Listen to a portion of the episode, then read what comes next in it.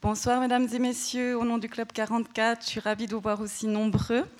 Alors cette soirée, il y a un format un peu spécial pour ce 75e. Vous le savez, on a voulu donner un focus particulier sur la relève.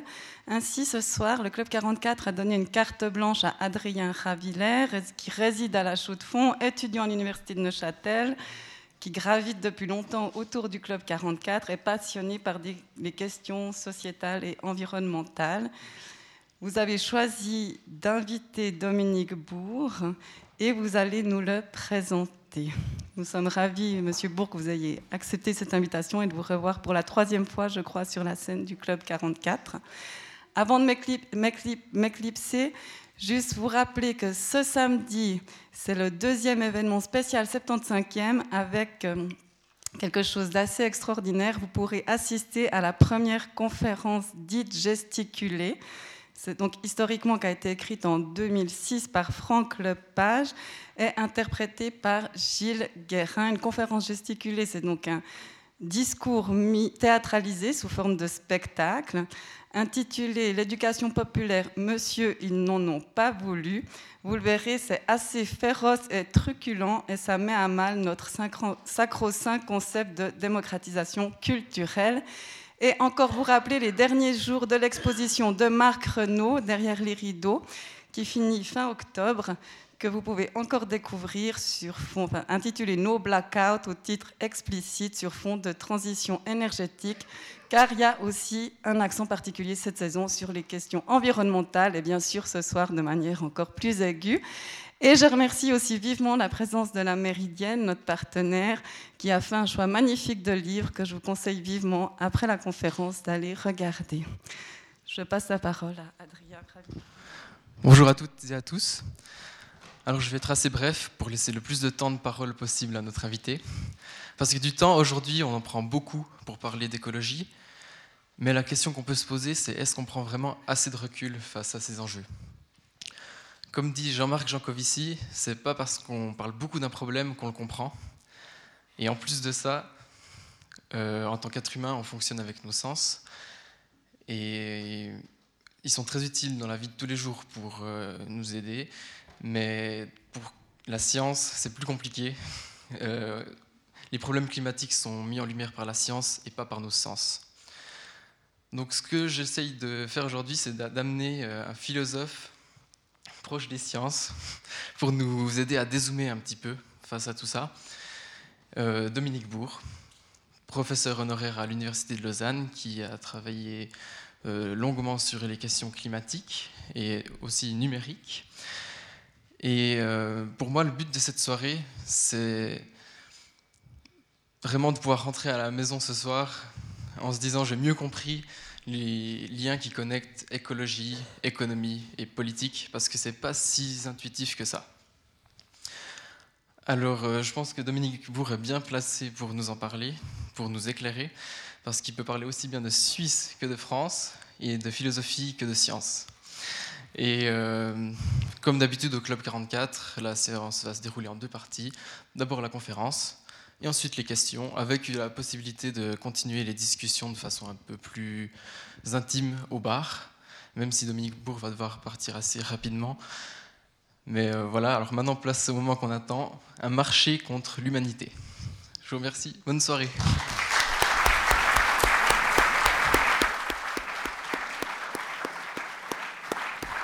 Alors merci Adrien, merci euh, Marie-Léa pour les, les introductions. Mesdames, Messieurs, bonsoir. Alors effectivement, en général, je parle souvent de climat, de biodiversité, etc. Ce n'est pas ce que je vais faire.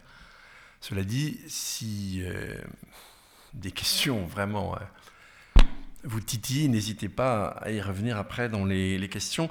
Non, là, je vais plutôt vous parler de pouvoir, de souveraineté et de marché.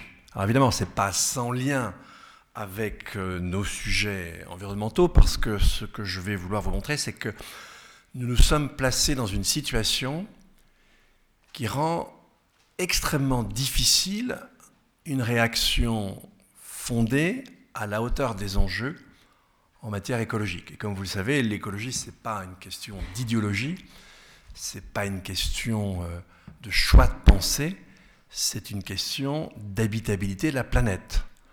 Évidemment, il y en a beaucoup qui considèrent que ce ne sont que des choix idéologiques, euh, tant pis pour eux, mais surtout tant pis pour nous, euh, parce que ça se fait tout seul, sans eux. Hein. Et effectivement, maintenant, ils commencent un peu à s'apercevoir qu'il y a des choses bizarres dans le climat, euh, dans la météo d'ailleurs, en fait, plutôt, c'est ce qu'on ce qu'on perçoit par, par nos sens.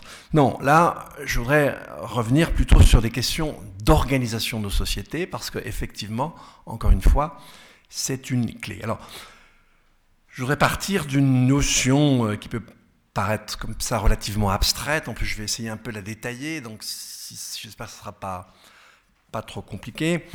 Je voudrais partir de cette notion de souveraineté. Et je voudrais déjà attirer votre attention sur le fait que, classiquement, on a réfléchi à cette notion. Alors, la souveraineté, c'est, disons, la source qui va mettre en forme une société donnée, ce qui va façonner les rapports sociaux, ce qui va façonner les hiérarchies les jeux de pouvoir des uns par rapport aux autres. C'est ça qu'on entend par, euh, par souveraineté. Mais en fait, on a réfléchi à cette notion, on a en quelque sorte construit nos bases sur le sujet, avec par exemple la philosophie du contrat, dans un moment extrêmement particulier de l'histoire des sociétés. Ce moment très particulier, il va, euh, disons, du traité de Westphalie, 1642, au milieu, début des années 70 du siècle dernier. Et c'est surtout dans cette période-là qu'on a construit les briques avec lesquelles on a réfléchi au pouvoir, aux différentes modalités, etc. Même si évidemment il y a un background plus ancien grec, quand même, de manière moderne, c'est dans cette période. Or, cette période a été très très particulière parce que c'est la période au sein de laquelle les États étaient les seuls à disposer d'une souveraineté. Si vous regardez la période juste avant, en gros, ça va de la réforme grégorienne du XIe siècle jusqu'au fameux traité de Westphalie.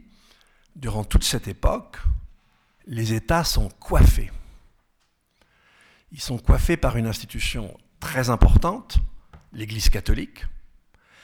Et l'Église catholique, à l'époque, c'est comme le marché aujourd'hui.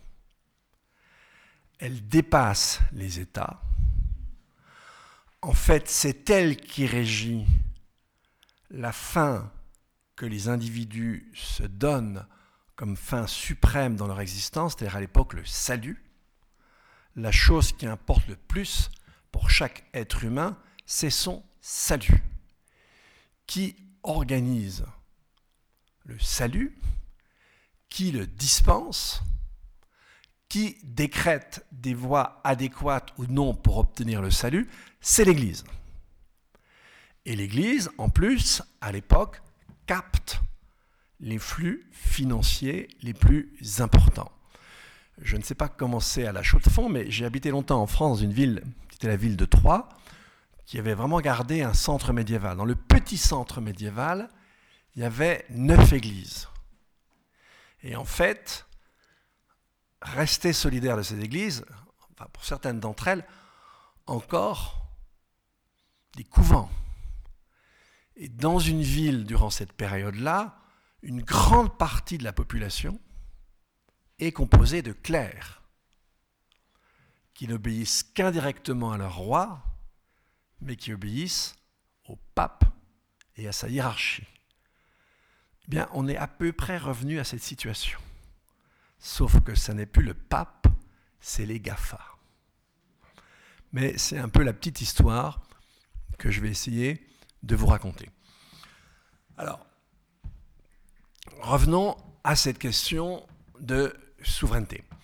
C'est un peu compliqué. Je vais devoir euh, distinguer, si des formes de souveraineté différentes. Vous vous doutez bien qu'une société, c'est très très complexe, qu'on hérite de choses très différentes, de choses sur lesquelles on n'a absolument pas barre. Imaginez par exemple que, je ne sais pas moi, que vous ayez été empereur d'Allemagne au Moyen Âge, euh, du Saint-Empire romain germanique au roi de France. Imaginez que vous ayez voulu changer les ordres, supprimer la noblesse, la bourgeoisie, donc le tiers-état. l'Église, vous voyez bien que ce n'était pas possible. On vous envoie à l'asile et en fait rapidement au bûcher. Donc vous voyez bien que même quand on a un pouvoir, il y a une mise en forme de la société sur laquelle ce pouvoir n'a pas de pouvoir. OK? Alors c'est pourquoi on va distinguer tout d'abord deux formes de souveraineté. On va distinguer la souveraineté explicite. C'est lorsque on peut désigner des institutions. Dans ces institutions, vous avez des individus particuliers qui vont jouer un rôle singulier. On peut les montrer du doigt. Et ces individus, de l'intérieur de ces institutions et dans le cadre de ces institutions, vont exercer une certaine forme de pouvoir. Ce pouvoir est forcément limité. Alors, quand effectivement on peut bien désigner du doigt qui, dans quel cadre institutionnel, au nom de quoi agit, on peut parler de souveraineté explicite. Grosso modo, c'est l'exécutif et le législatif. Je dis bien grosso modo, après ça peut partir en administration, ça peut être un petit peu plus complexe. Quand au contraire c'est quelque chose qui s'impose, sans que personne ne puisse en décider, on va parler de souveraineté implicite. Donc là, la souveraineté explicite, c'est les pouvoirs institués, etc. Mais d'une certaine manière, dans une société comme la nôtre, les GAFA exercent une forme de souveraineté explicite. Par exemple, quand on décide de la façon dont fonctionne un moteur de référence. Un, moteur de référence, il va brasser des millions d'entrées possibles, mais comme vous le savez, vous n'allez voir que les premières qui sont dans la liste. Donc le classement des premières est décisif. Comment sont classés les premiers? Eh bien, Ils sont classés en fonction de leur popularité. C'est-à-dire que le même engendre toujours le même. Et ensuite, quand vous commencez à vous, à vous intéresser à un sujet, vous avez remarqué que le moteur de référence vous ramène sans arrêt au sujet. Si par exemple, pendant une période électorale, on vient d'en connaître une, vous intéressez à un parti particulier, euh, vous allez alors recevoir des tombereaux d'informations sur ce parti. Pour vous égayer l'esprit électoral, pour ouvrir les écoutilles sur un plan intellectuel, c'est pas tout à fait fantastique. Et donc, une des raisons pour lesquelles on est entré dans une crise démocratique, c'est notamment à cause de ça. Parce que, autrefois, je n'ai pas le chiffre pour le, journal télévisé d'il y a 20 ans euh, en Suisse, j'ai un chiffre par exemple pour la France où c'était 14 millions de gens qui regardaient tous les soirs le journal de TF1. Si vous voulez, en gros, le gros de la population avait le même paquet d'informations. Comment voulez-vous permettre à des gens de voter, de décider, s'ils n'ont pas au moins une base d'informations commune? Imaginez que vous deviez décider par une votation du fait que la Suisse va créer une agence spatiale pour aller sur Mars. Si vous êtes platiste, c'est-à-dire si vous pensez que la Terre est plate, vous n'allez pas aller sur Mars parce qu'il y a de la glace, vous n'allez pas la traverser, sinon tout va partir dans l'espace. Hein. Donc, vous voyez bien que suivant le type d'information que vous avez, le type de démocratie que vous pouvez concevoir n'est pas du tout le même. Donc, quand vous avez décidé de la manière dont fonctionne un moteur de référence, vous avez en partie décidé de la manière dont une société fonctionne. Vous avez donc un pouvoir. Et ce pouvoir, il est bien explicite. Il renvoie aussi une institution. Il renvoie des individus qui, dans le cadre de cette institution, vont prendre des décisions qui ont un impact qui les dépasse largement, qui ont un impact public au sens propre du terme. Donc là, ça c'est ce qu'on appelle la souveraineté explicite. Donc dans notre cas, on est dans un système à double souveraineté explicite. Et je ne vais pas anticiper sur ce que je vais dire après, mais vous avez quand même bien compris que nos politiques pèsent pas lourd aujourd'hui par rapport au marché. Et c'est une situation très différente de ce qu'on a connu autrefois. Je reviendrai. Mais arrêtons-nous là pour le moment. Ok, donc en fait, on a une souveraineté explicite positive. C'est-à-dire que positive en ce sens qu'elle est là pour affirmer quelque chose. Elle est là pour permettre de créer, de décider. Et puis, vous avez aussi une souveraineté explicite négative. Elle n'est pas là pour vous donner du pouvoir, elle, est là pour vous empêcher d'en avoir. Ou, si ce n'est pas pour vous empêcher, c'est en tout cas pour vous limiter, pour vous éviter d'outrepasser justement vos droits.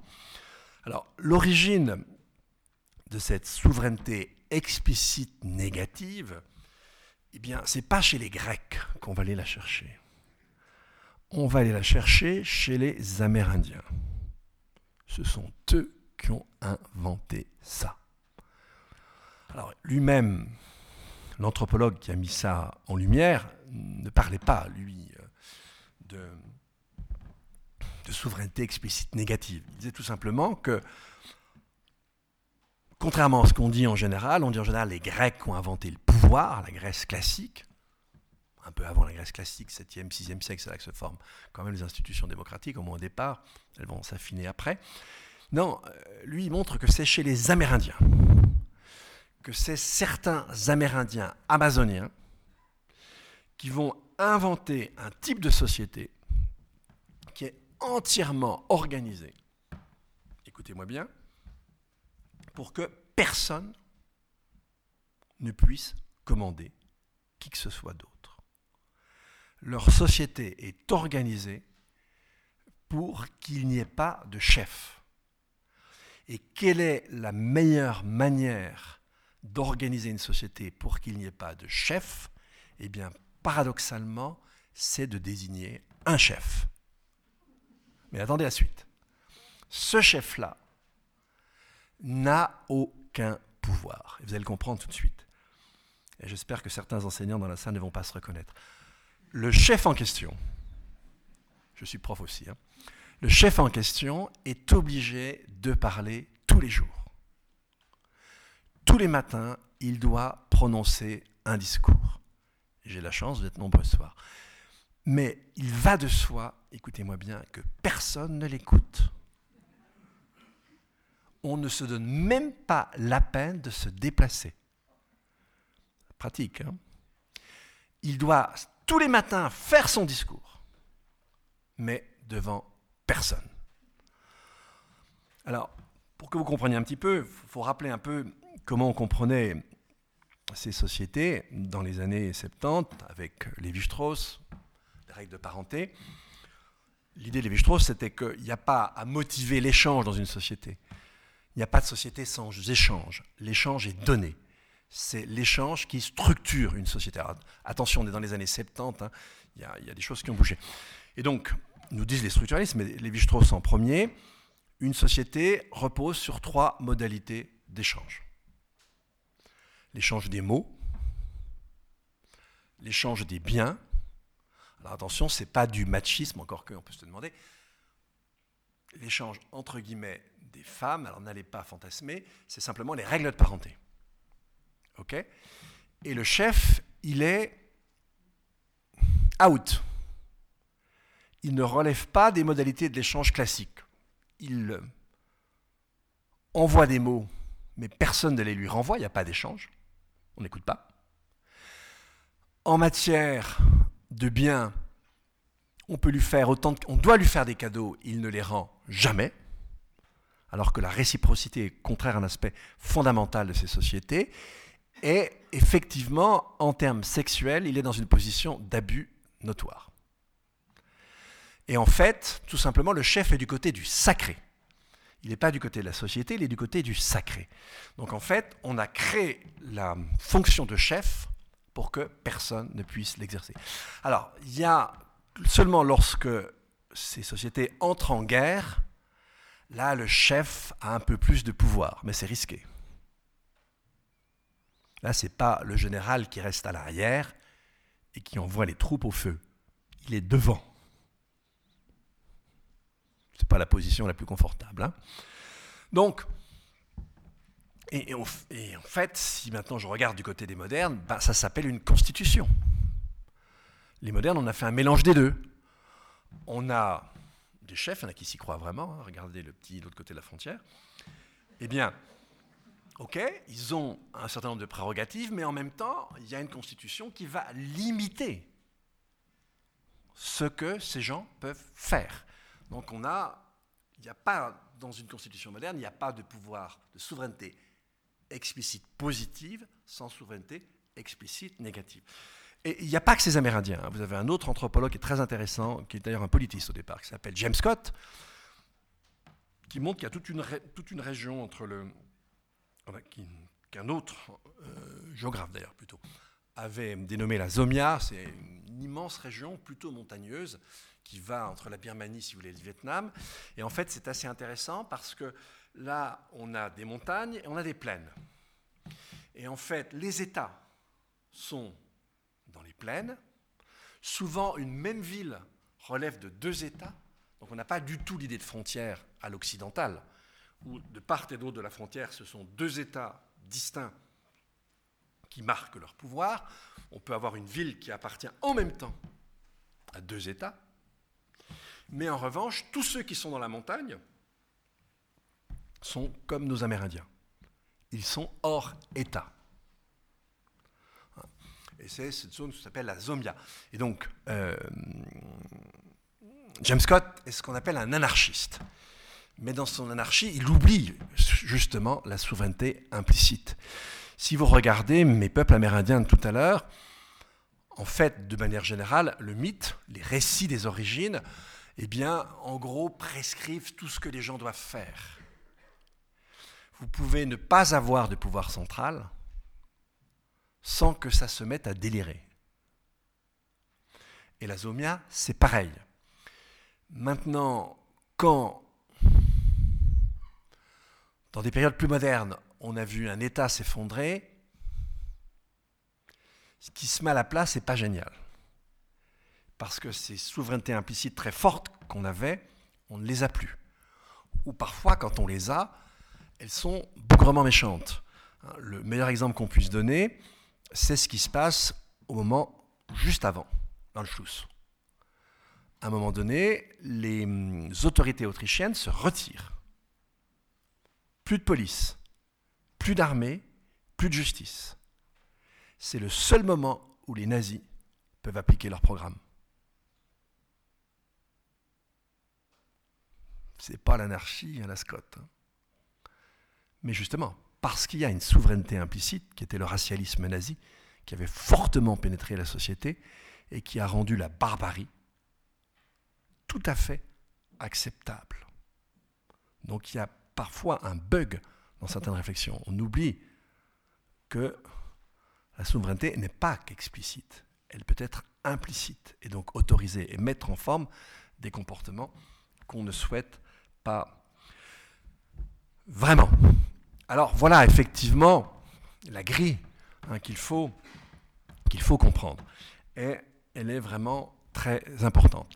Alors, j'y reviens, j'y reviens rapidement, je vous l'ai déjà dit, vous vous souvenez de cette, époque euh, qui va euh, de l'ère grégorienne jusqu'au traité de Westphalie, on a l'Église, on a les États.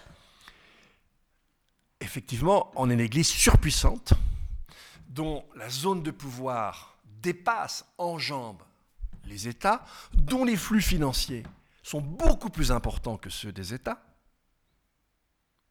Ça va vous rappeler quelque chose avec certains grands groupes aujourd'hui. Hein. Mais au moins, à l'époque, on a des élites laïques, politiques, qui combattent l'Église.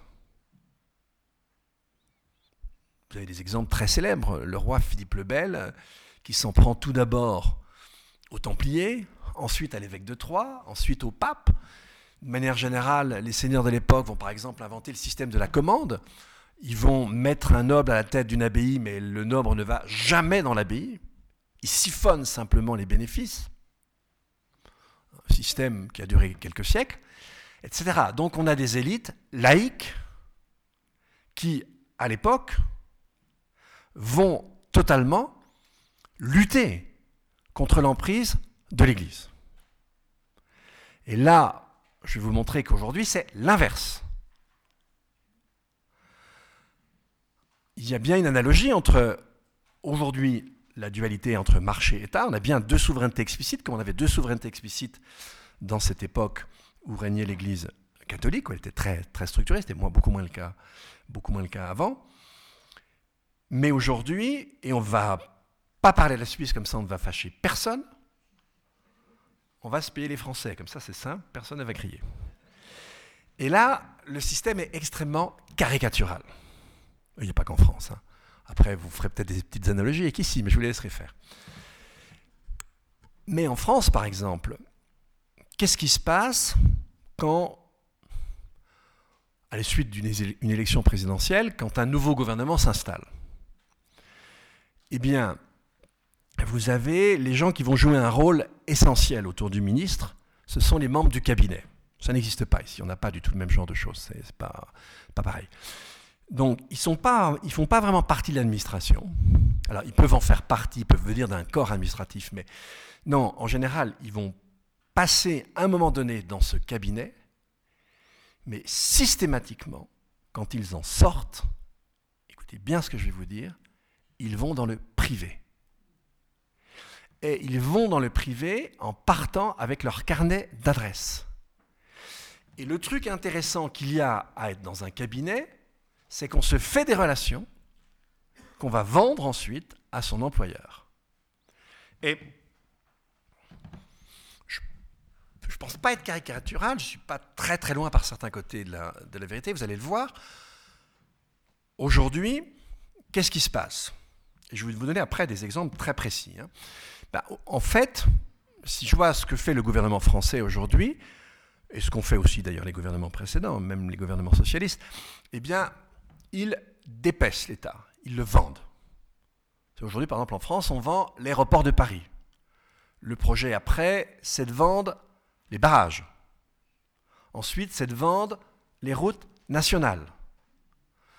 Donc, c'est plus du tout ce qui se passait autrefois, où vous aviez des gens qui avaient le pouvoir, qui, essayaient de le garder et de lutter contre le pouvoir des Là, désormais, vous avez dans les gouvernements des commerciaux. Le président Emmanuel Macron est un commercial de haut rang. Ça, je le reconnais. Hein, c'est un fin banquier international. Il est là pour vendre. Et je vais vous donner un exemple pour vous faire vraiment comprendre ce que, je, ce que je dis et que je n'exagère pas. Vous regardez la Convention cadre des Nations Unies sur le climat. Je ne sais pas si ça vous dit quelque chose, mais la Convention cadre des Nations Unies sur le climat, c'est le texte qui encadre toute la négociation climatique depuis qu'elle existe, depuis 92. Eh bien, je vais vous lire un petit paragraphe qui est l'alinéa 5 de l'article 3 de la Convention 4 des Nations Unies sur les changements climatiques. Il convient d'éviter que les mesures prises pour lutter contre les changements climatiques y compris les mesures unilatérales, constituent un moyen d'imposer des discriminations arbitraires ou injustifiables sur le plan du commerce international, ou des entraves déguisées à ce commerce. Vous, vous avez peut-être cru naïvement, vous croyez ce qu'on vous dit, vous avez cru jusqu'à aujourd'hui que les négociations climatiques avaient pour but de protéger le climat. Mais vous êtes singulièrement naïf. Parce que si les négociations climatiques avaient vraiment pour but de protéger le climat, eh bien ça voudrait dire quoi? Qu'on le protège. Or, vous savez que chaque année, les émissions de gaz à effet de serre augmentent d'à peu près 2%. Un peu plus, à peine plus. Et pourquoi? Eh bien parce que, si vous voulez, ce qu'on appelle commerce aujourd'hui, n'a plus rien à voir avec ce qu'on appelait commerce autrefois. Ce qu'on appelait commerce autrefois, c'est qu'on. il faut vous sachiez, hein, parfois il y a certains écolos qui sont très naïfs, qui vous disent euh, on, va être complètement fermé en autarcie. Non, ça c'est des fantasmes. À l'âge du bronze, en Méditerranée, les petits royaumes du pourtour de la Méditerranée échangeaient le blé l'huile d'olive et le vin. Je vous rappelle que le vin, ce n'était pas forcément goûteux. Le vin, ça évitait de boire de l'eau qui vous amenait rapidement au cimetière. Donc, le blé, l'huile, le vin, c'est la base de la nourriture. Tous ces petits royaumes échangeaient ces choses-là. On est à la fin de l'âge du bronze. Euh, les mines de cuivre, il n'y en avait pas partout. Et pourtant, on avait besoin d'armes en, bronze partout. J'ai longtemps vécu dans une ville française qui était pas très loin d'un lieu dit où on a fait une découverte fantastique, archéologiquement parlant, au début des années 50. On y a découvert un cratère. Un cratère, c'est un vase voyez, dont la circonférence, ça va de là à là. En fait, après le pourtour, c'est immense. Ça permettait de mélanger du vin et de l'eau. Et c'était un cadeau de mariage. Assez encombrant comme cadeau de mariage, mais magnifique. Hein. C'était, une œuvre d'art. Pensez à la mariée, elle a dû être contente. Mais bon. Donc, le commerce a toujours été ça. On échangeait ce qu'on ne savait pas produire. Quand Ricardo théorise le commerce international, il dit ben voilà, les Anglais vont importer du vin de Porto, parce qu'ils ne sont pas capables de le faire. Il n'y avait pas de changement climatique hein, à l'époque. Ils vont importer du vin de Porto parce qu'ils ne sont pas capables de le faire, et ils vont exporter des draps de qualité, plutôt d'une qualité dont les Portugais sont incapables. C'est pas sympa pour les Portugais, mais bon, voilà. Ok. C'est pas ça aujourd'hui. Aujourd'hui, les pantalons que vous avez sur vous, les vestes, etc., parfois même ce que vous avez mangé, a parfois fait plusieurs fois le tour de la Terre avant d'arriver dans le magasin où vous l'avez acheté. Le commerce, ça consiste à penser que la, Terre est un atelier unique. On fait abstraction de la géographie, on fait abstraction des distances, et on met en concurrence, quasiment aujourd'hui, évidemment, je mets tout le monde, qui n'est pas le cas, mais 8 milliards d'êtres humains. Ça n'a rien à voir avec le commerce. Et pourquoi a-t-on un changement climatique? Parce qu'on produit de plus en plus, et nos produits s'échangent de plus en plus. C'est les deux raisons pour lesquelles vous avez un changement climatique. Et que vous dit l'alinéa 5 de l'article 3 On ne touche pas à ça. Imaginez par exemple que vous creviez de soif, vous signez une convention pour vous sauver, article 3, alinéa 5 de la convention, vous n'avez pas le droit de boire il y a un petit problème. Donc, attention, quand on parle de double souveraineté, ça veut dire quelque chose de très précis. Et je vous donne un autre exemple qui était quand même euh, assez étonnant quand même. Vous vous souvenez du nom du précédent président de la Commission européenne, M. Barroso. M. Barroso, quand il a quitté la Commission européenne, qu'est-ce qu'il a fait? Est-ce que quelqu'un le sait? Voilà, il était embauché par Goldman Sachs. Goldman Sachs est la banque qui a grugé l'Union européenne et les Grecs. Donc, quand je vous dis qu'il y a un petit problème et qu'on va avoir du mal à solutionner nos histoires d'écologie, je ne me moque pas de vous. Il y a vraiment une difficulté. Il y a une grosse difficulté. Alors, en fait, d'où ça nous vient? Eh bien, ça nous vient d'une idée qui naît dans les années 20 et 30 avec un penseur qui s'appelle Hayek, qui est avec Friedman, mais Hayek est plutôt philosophe, Friedman est plutôt modélisateur, économiste. L'idée selon laquelle, en fait, l'État doit dans la forme qui est alors la sienne, vraiment de souveraineté unique, doit disparaître. L'État n'est qu'un agent économique, et un très mauvais agent économique. Comme s'il n'y a pas d'entreprise qui, tombait en faillite, hein, d'ailleurs. c'est assez, curieux, c'est comme genre de. Mais en tout cas, voilà. L'État est un très mauvais agent économique, et il ne faut absolument pas qu'il s'occupe de choses économiques. Il doit simplement veiller à un certain nombre de dispositifs juridiques pour que le marché fonctionne. Il ne marche pas sans ces dispositifs juridiques. Et puis, on va lui garder quelques fonctions régaliennes et encore. Et encore, aujourd'hui, on, va même, chez certains, on va même encore plus loin. Donc l'idée, si vous voulez, des néolibéraux, c'est que l'État doit être descendu de son piédestal. Il doit être ravalé au niveau d'un simple agent.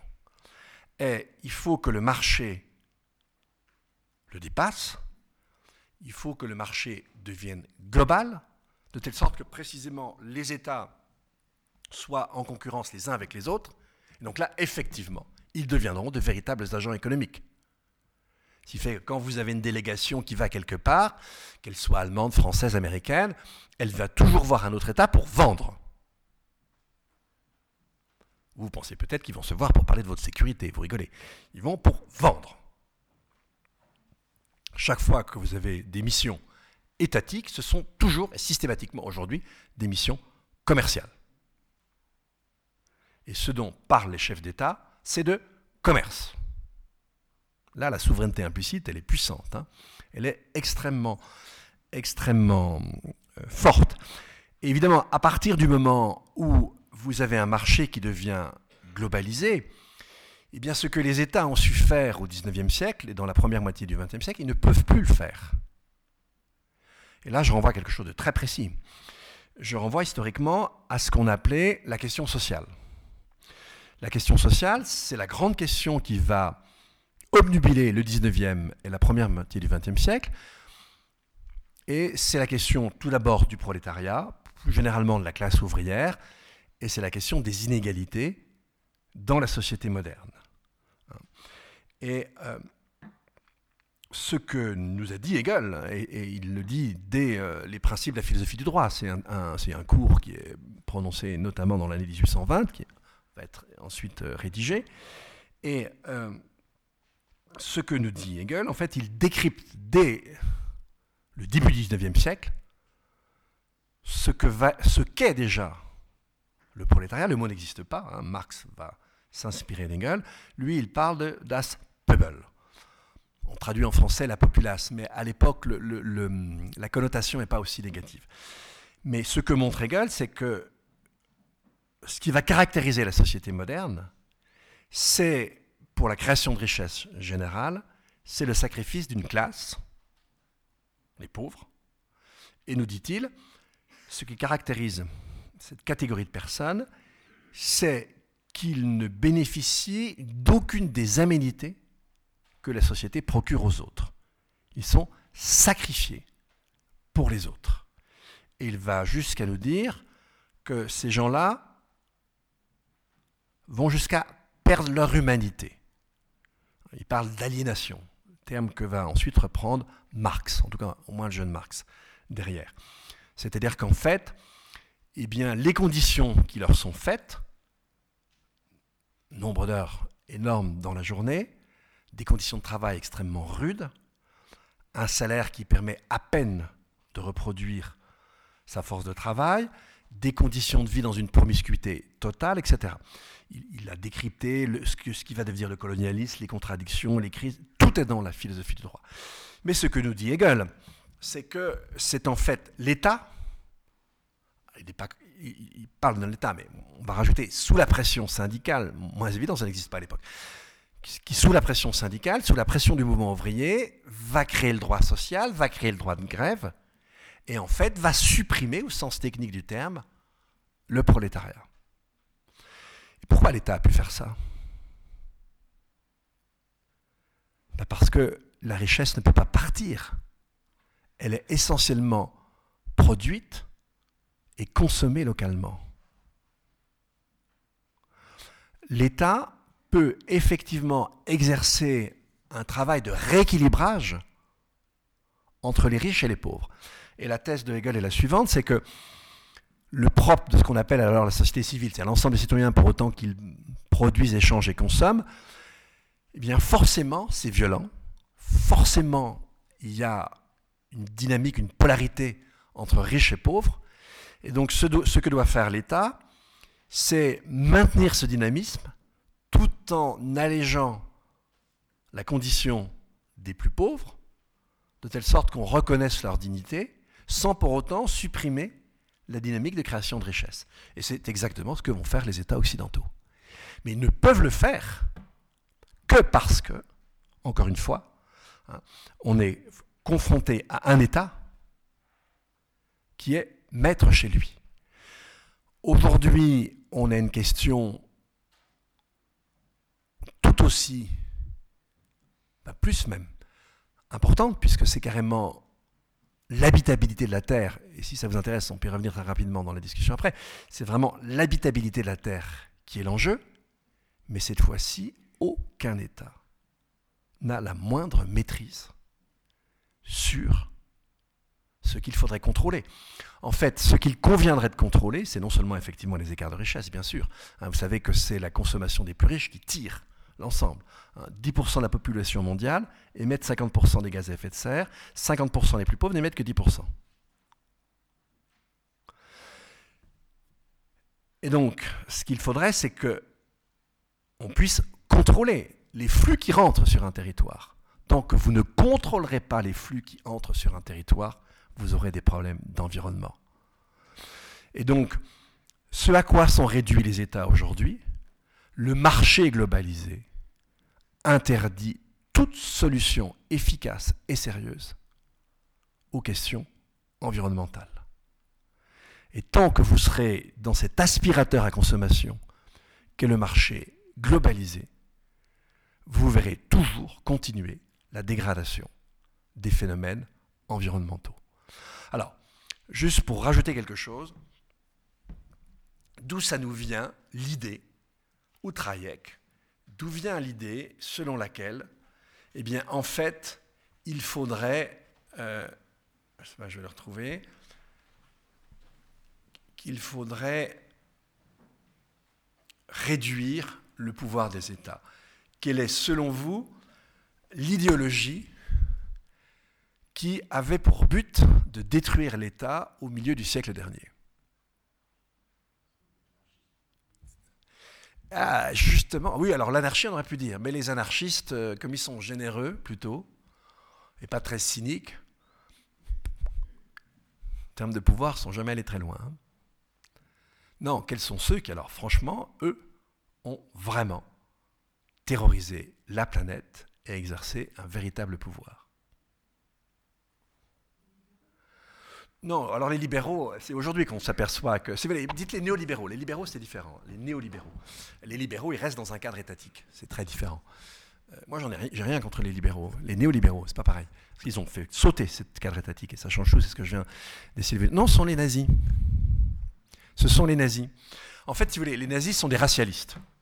C'est quoi un racialiste? Eh Bien, c'est clair. C'est quelqu'un qui pense que, en fait, l'État, écoutez-moi bien, l'État est une invention juive.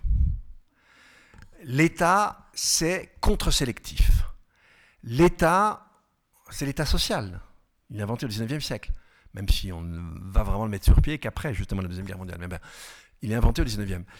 L'État est contre-sélectif. Il va empêcher qu'on extermine les handicapés. Il va empêcher qu'on extermine les plus pauvres. Il va créer un droit social.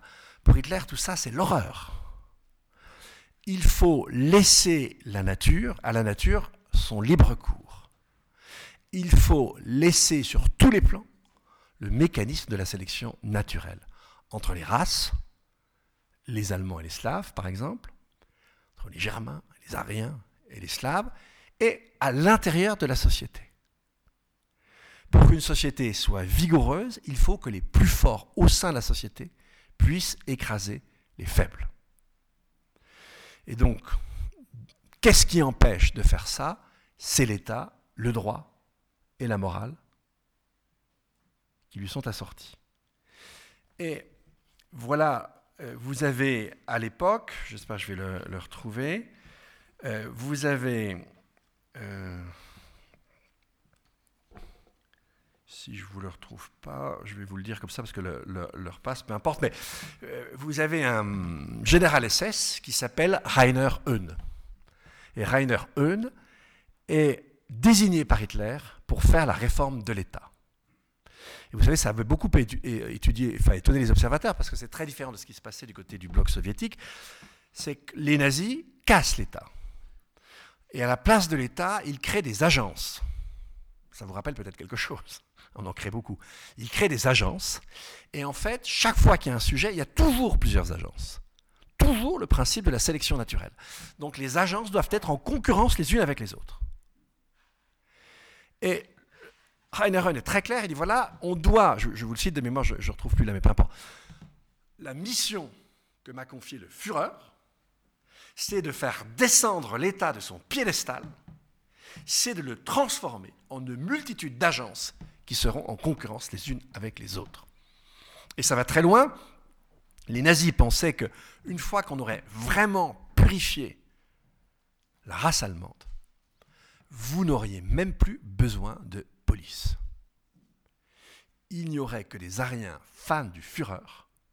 De temps en temps, il y aurait un petit monome un peu bruyant. Mais il suffirait d'envoyer quelques bons camarades, enfin, c'est pas le mot, mais bon, bon, bon nazis pour les rappeler gentiment à l'ordre. En toutes lettres, hein, ce que je vous dis. Et eh bien maintenant, devinez qu'est-ce qu'a fait Rainer Höhn après-guerre.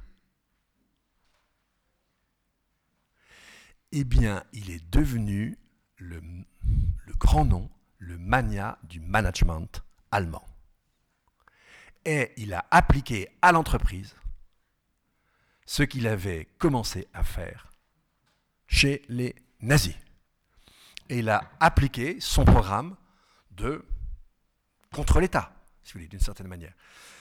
Vous aurez un très bel ouvrage qui va paraître en janvier d'un très bon historien, Chapoutot, je sais qu'il y a eu des petits ennuis avec lui, bon, mais qui, qui, a, fait cette, cette recherche qui est, qui est, fascinante. Et puis vous pouvez ajouter à ça, si vous voulez, tous les instruments qu'on a fabriqués. Alors première chose, si vous voulez, ce qui a caractérisé le néolibéralisme, avant même que qu'on ne globalise, c'est la construction d'un certain nombre d'instruments financiers qui sont très sophistiqués moi, j'ai pour très bon ami quelqu'un qui s'appelle Nicolas Boulot, qui, dans les années 80, avait emmené son labo de maths à l'école des ponts à Paris.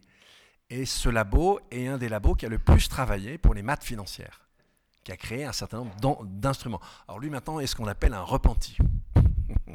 Il a compris en fait qu'il s'était fait avoir, que l'amour des maths parfois conduit sur des chemins pas toujours très désirables.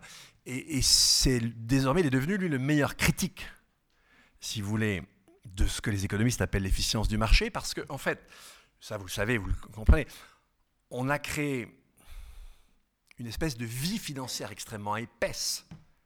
C'est cinq fois, euh, si vous voulez, les flux monétaires strictement économiques, et qui, d'une part, fait que les prix ont une volatilité extraordinaire, et surtout qu'ils constituent, et c'est la thèse qu'il démontre de façon très puissante, qu'il constitue un écran total. C'est-à-dire que la finance aujourd'hui, c'est ce qui masque toutes les données physiques. Tant que vous avez ce type de finance, pareil, même problème, vous n'avancerez pas d'un iota en matière environnementale, parce que vous avez un écran entre ce qu'il reste de vie économique et toute la donne physique. D'ailleurs, fait récemment une étude qui a montré qu'il y avait juste 0,07% des articles d'économie scientifique, entre guillemets, qui étaient consacrés au changement climatique. Pour vous dire à quel point ces gens ne voient pas qu'il y a une réalité. Si vous voulez, euh, alors c'est pas tout à fait juste puisque Nordhaus a eu le, pseudo-prix Nobel, mais enfin, en tout cas, il est un fait que vous avez très peu d'économistes mainstream, néoclassiques, qui travaillent sur ces sujets.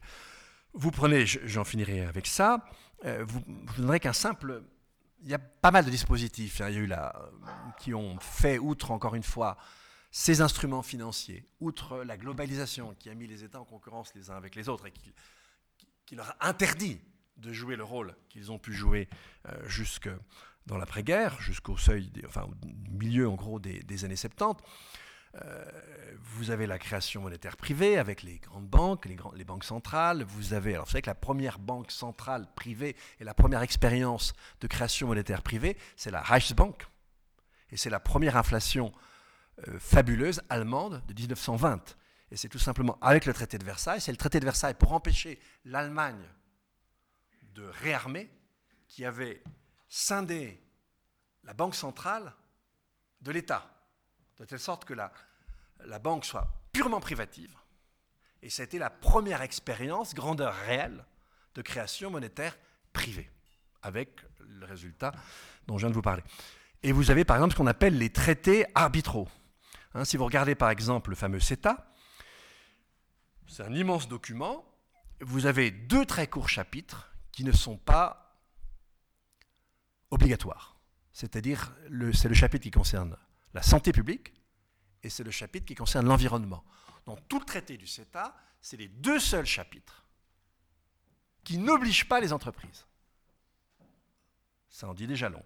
Ensuite, après, eh bien, évidemment, on a repris dans, comment dire, dans ces traités, alors notamment avec le, CETA et le TAFTA, mais le TAFTA n'est pas, pas en vigueur, eh bien, une institution que les hum, grandes entreprises euh, européennes, coloniales, ont fabriquée au moment de la, décolonisation.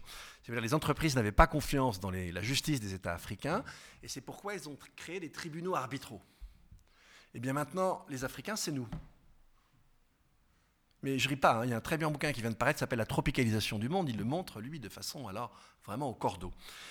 Eh bien, en fait, ces tribunaux permettent à une entreprise de défendre ses investissements contre l'environnement, contre la santé publique. Et dans ces tribunaux, jamais un État ne peut se retourner contre une entreprise, mais en revanche, les entreprises peuvent faire un procès à un État pour une voie démocratiquement votée. Donc l'intérêt de l'entreprise est plus fort que la loi. Alors quand je vous dis que nous sommes gouvernés par des commerciaux, je ne, ah non, c'est vraiment ça. Hein. Euh, quand je vous dis que nous sommes gouvernés par des commerciaux, je ne me moque pas de vous. C'est ce qui est en toutes lettres dans ces traités. Et ces traités sont votés par nos députés il y a quelque part un problème. Et donc, voilà, je vous ai dressé le portrait de, cet ordre du monde de façon un peu, un peu rapide. Dans le livre, les choses sont, sont beaucoup plus précises, on peut être beaucoup plus détaillé, mais je pense vous avoir montré, si vous voulez, l'essentiel. Donc, tant qu'on est dans cet ordre-là du monde, vous ne pourrez avoir que des faux semblants environnementaux. En tout cas, chaque fois qu'une question environnementale vient en contradiction avec l'augmentation des flux de matière et des flux d'énergie, ça ne passe pas. Le système est fait pour que ça ne passe pas. Et d'ailleurs, on est pris dans une nasse. Hein. Comme vous le savez, si on écoute par exemple l'IPCC ou le GIEC, un rapport euh, spécial 15 euh, paru en octobre 2018, comme vous le savez, il faudrait réduire entre 45 et 58 de, de 45 à 58% les émissions mondiales entre 2020 et 2030. Entre 2020 et 2030, vous ne pouvez pas le faire avec des techniques. Vous le faites avec des modes de vie. C'est très simple. Hein Voiture partagée, très peu d'avions, beaucoup moins de viande, un pull au lieu de se chauffer, plus, évidemment, pas, chauffer, mais en fait, avec ce genre de mesures, vous y arrivez. Mais si on applique ces mesures, qu'est-ce qui se passe? On ne les appliquera pas, de toute façon, rassurez-vous. Mais si on les applique, qu'est-ce qui se passe? Ben, L'économie s'écroule. L'économie s'écroule. Donc c'est la nasse dans laquelle nous sommes. Donc la chose n'est pas simple. On peut faire le diagnostic, la solution est très, très, très complexe. Mais en tout cas, elle en passe nécessairement par une réaffirmation du pouvoir des États, alors pour autant qu'ils soient authentiquement démocratiques, évidemment, mais par une réaffirmation du pouvoir des États. Et est, attention, c'est la note positive, on en voit certains signaux. Ce qui se passe aux États-Unis avec la volonté de démanteler les GAFA, ce qui se passe en Europe avec la volonté de réaffirmer la fiscalité de l'Union contre les GAFA, c'est des signes du fait qu'on va peut-être quand même reconstruire nos États. Au moins, je terminerai sur cette note plus positive et merci de votre attention.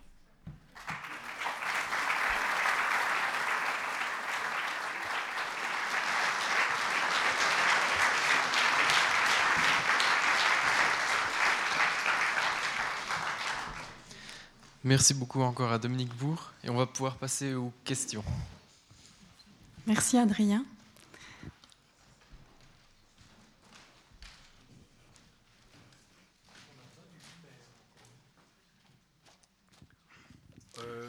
Dans un livre qui a été publié, vous entendez pas? Si, si, je vous entends.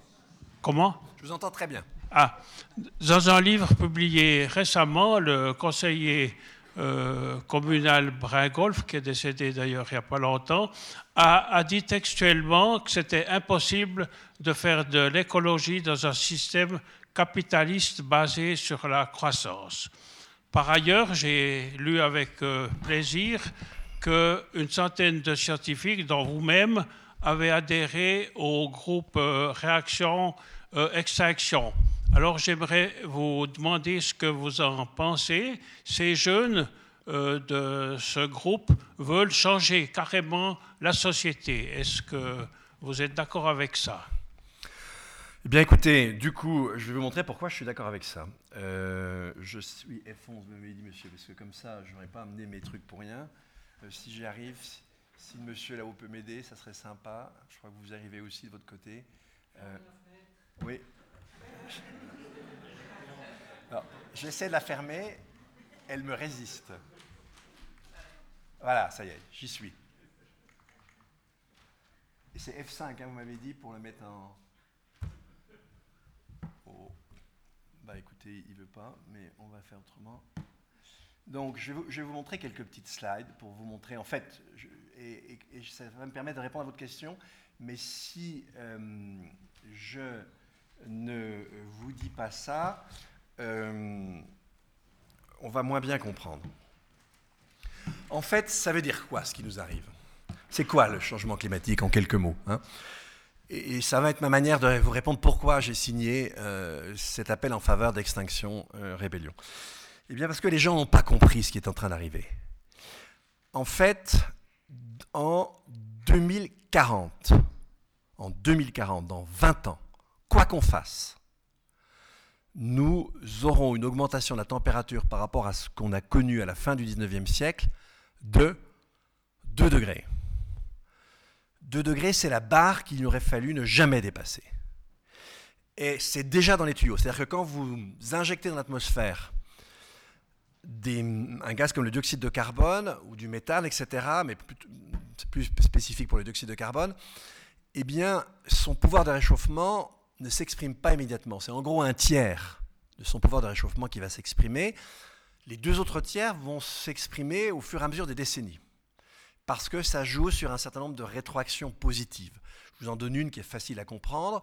Quand la calotte glaciaire estivale euh, disparaît, elle, elle est de couleur blanche, elle renvoie l'énergie dans l'espace. Quand elle disparaît, elle est remplacée par de la mer qui est d'une couleur sombre.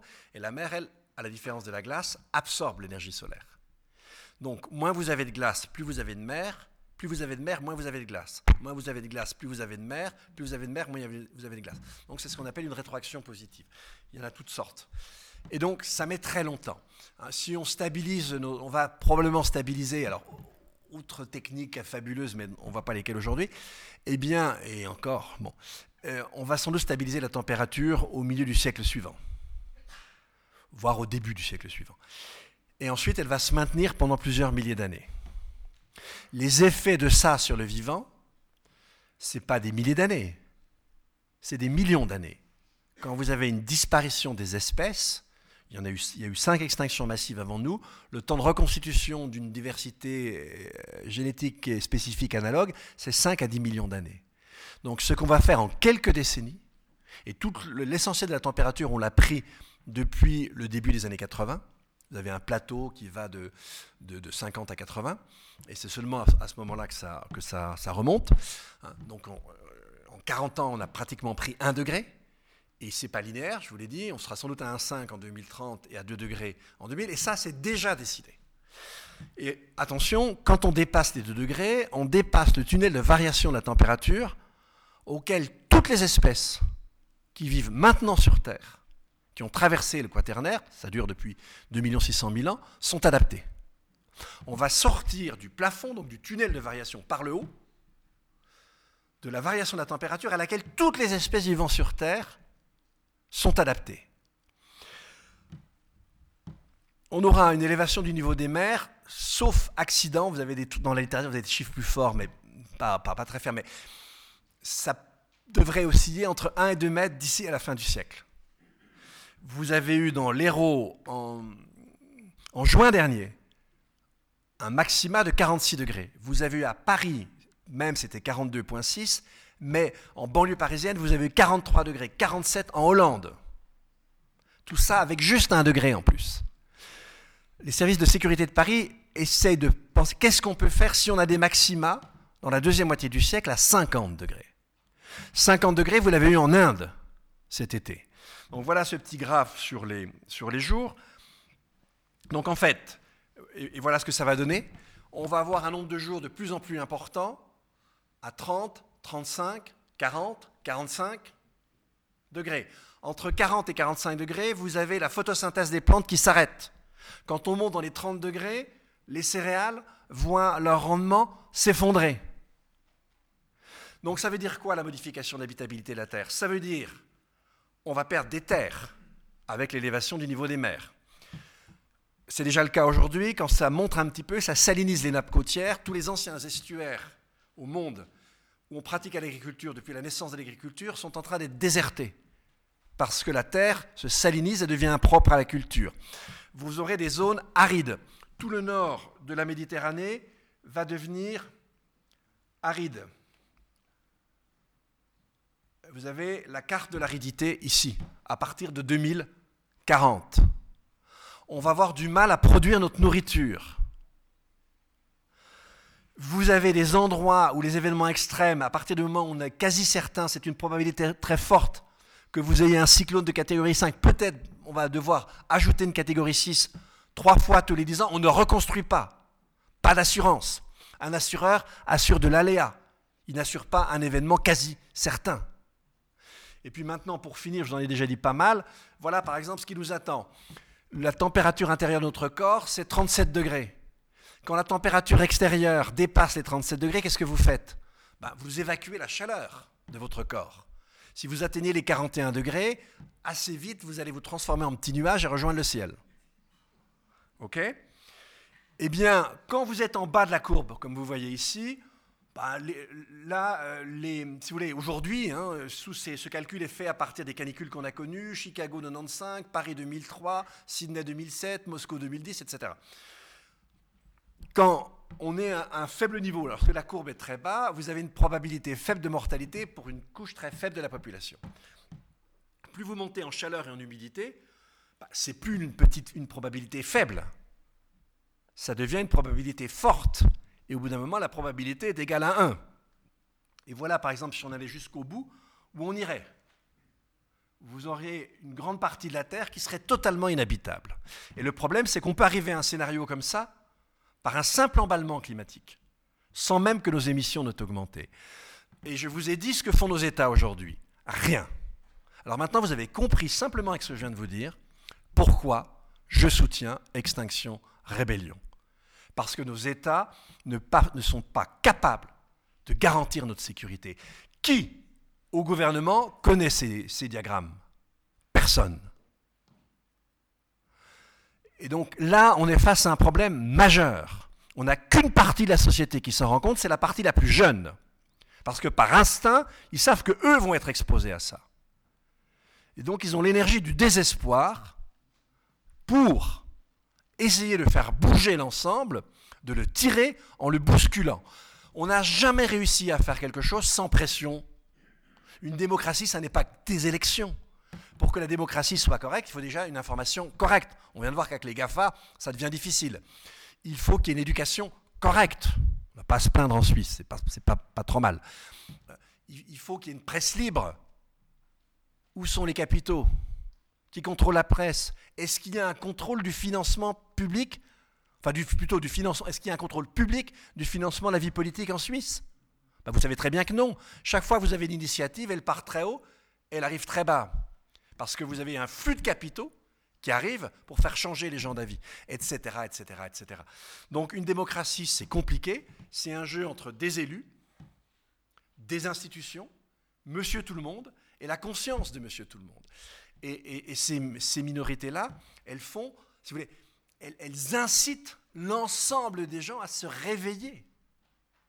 À se dire, mais si c'est la partie la plus cultivée d'une classe d'âge, et c'est un vrai problème, parce que pour qu'on arrive, il faudrait que tout le monde descende dans la rue. Mais quand vous descendez dans le niveau d'éducation, vous, atteignez souvent après un, un complotisme assez fort. Et plus vous êtes vulnérable, plus vous allez tomber dans la nasse web et complotiste. Donc pour le moment, on a cette partie la plus éduquée d'une classe d'âge qui manifeste son angoisse. Et pour moi, il est du devoir de ceux qui savent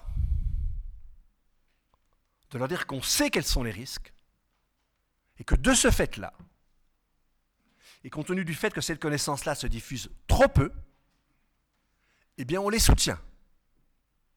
Voilà la raison pour laquelle on les soutient. C'est parce que pour nous, enfin à mes yeux, si vous voulez, c'est un des rares espoirs qui nous reste pour faire changer les choses.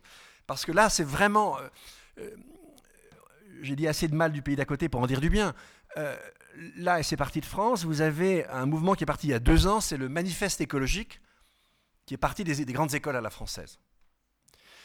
Ces derniers mois, je suis allé dans pas mal d'écoles d'ingénieurs. J'ai commencé ma carrière dans une école d'ingénieurs. Et donc, en fait, il y a une vraie, si vous voulez, une révolte des meilleurs étudiants qui demandent à leurs professeurs de changer les cours. Ils ne veulent plus, c'est la signification de ce manifeste, ils ne veulent plus aller travailler chez Total. Ils ne veulent plus aller travailler chez Peugeot. Ils ne veulent travailler que, que dans des entreprises qui prennent ces sujets au sérieux, et il y en a. Donc, vous voyez, tout ça, c'est des choses intéressantes. Tout ça, ça fait bouger la société. On est dans un moment dramatique. On ne va pas en sortir en étant très sage. La, limite, c'est ne pas être sage sans être violent. Et c'est là qu'on voit la différence entre la Suisse et la France. Moi, mes, enfants étaient sur la place du Châtelet, il y a 15 jours, à dormir sur une tente sur la place du Châtelet. Bon. Et, les Suisses, sont suisses, leur mère est suissesse, ils sont nés en Suisse, mais enfin voilà.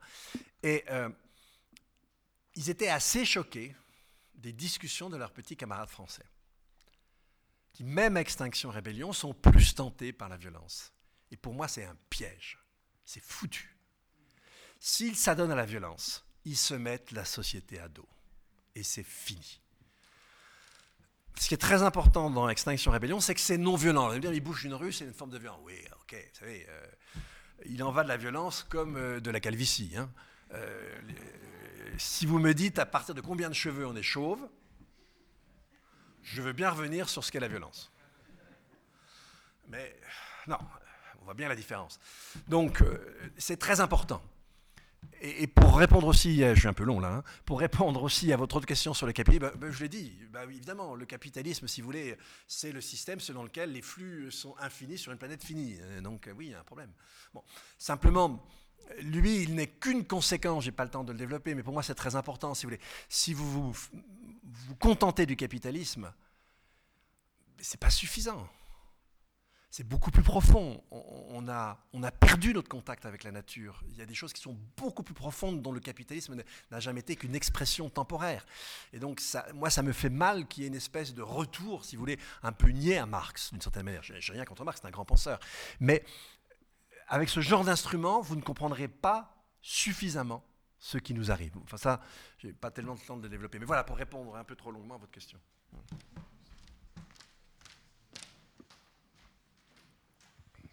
Vous avez mentionné le problème vous-même. Si on arrête de consommer, l'économie s'écroule.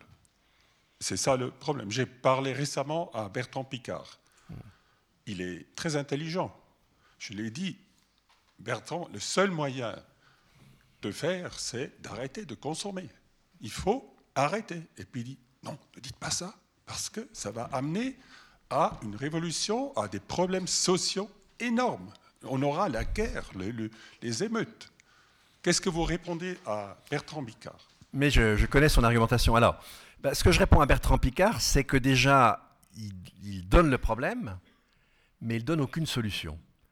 Ce qu'il appelle croissance qualitative, lui-même ne sait pas ce que c'est. Si vous lui demandez, allez-y, moi je lui ai demandé, rien. Euh, croissance qualitative, bon, moi je peux dire, euh, moi j'aime bien la croissance verte, moi j'aime bien la croissance jaune, peut-être vous, vous préférez la bleue, il y en a qui vont préparer la cacadois, ça n'a pas plus de sens. Euh, ça n'existe pas. La, si vous voulez, c'est ce dont on a rêvé avec le développement durable, d'ailleurs, justement. Et quand on a rêvé à ça, ce n'était pas complètement absurde, si vous voulez. Durant les années, disons, milieu des années 80, années 90, on, constate un petit décrochage. Hein. Euh, c'est-à-dire que par point de PIB, on consomme moins de matière. Et donc, de là, on construit le concept de découplage. Mais Givens avait déjà répondu au, milieu du 19e siècle. Dans la question du charbon, publié en 1860, Givens, qui est un des fondateurs, d'ailleurs, cela dit l'économie néoclassique, mais il a oublié son travail sur le charbon. La thèse de Givens est la suivante c'est que plus les techniques vont économiser le charbon, et plus on consommera de charbon. Et c'est effectivement ce qui est arrivé. En fait, si vous produisez un bien en utilisant moins de ressources, énergie, matière, donc, ou un service, le seuil d'accès de ce bien au marché baisse. Le nombre d'acheteurs croît et les usages croissent. Donc, tous les gains que vous faites dans une école d'ingénieur, quand je racontais ça à mes élèves ingénieurs, ça les plongeait dans une dépression profonde, mais tous les gains que vous faites, mes amis, c'est ça qui est le nerf de la croissance. Bah, ils n'étaient pas, bêtes, ils s'en rendaient compte. Et donc, euh, et même maintenant, c'est pire que ça, parce que depuis le début des années 2000, alors on a par exemple par point de PIB, on consomme chaque année 1,8 d'énergie en moins, mais compte tenu de l'augmentation des points de PIB, comme je vous l'ai dit tout à l'heure, les émissions augmentent d'un peu plus de 2% par an. Mais en revanche, en ce qui concerne les autres ressources, les matières, aujourd'hui, on a un point de PIB plus riche en matière. C'est-à-dire qu'en fait, la consommation de ressources au monde, depuis le début des années 2000, croît plus vite que le PIB lui-même, mondial.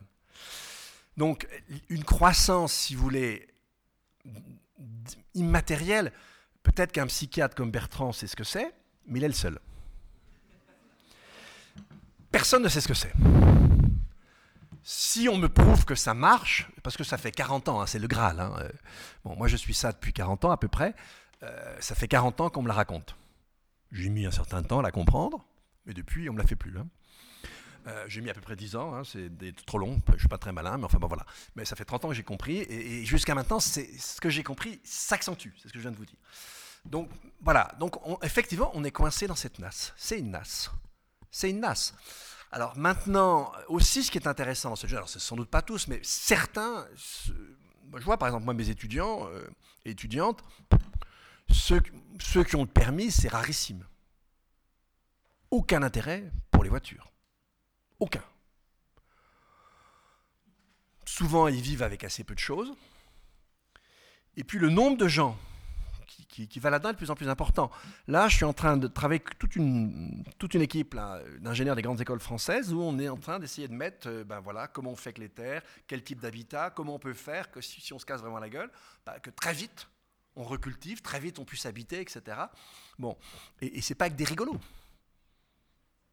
C'est pas avec des rigolos. Je dis tout de suite, euh, imaginez qu'il y ait un gros crash financier.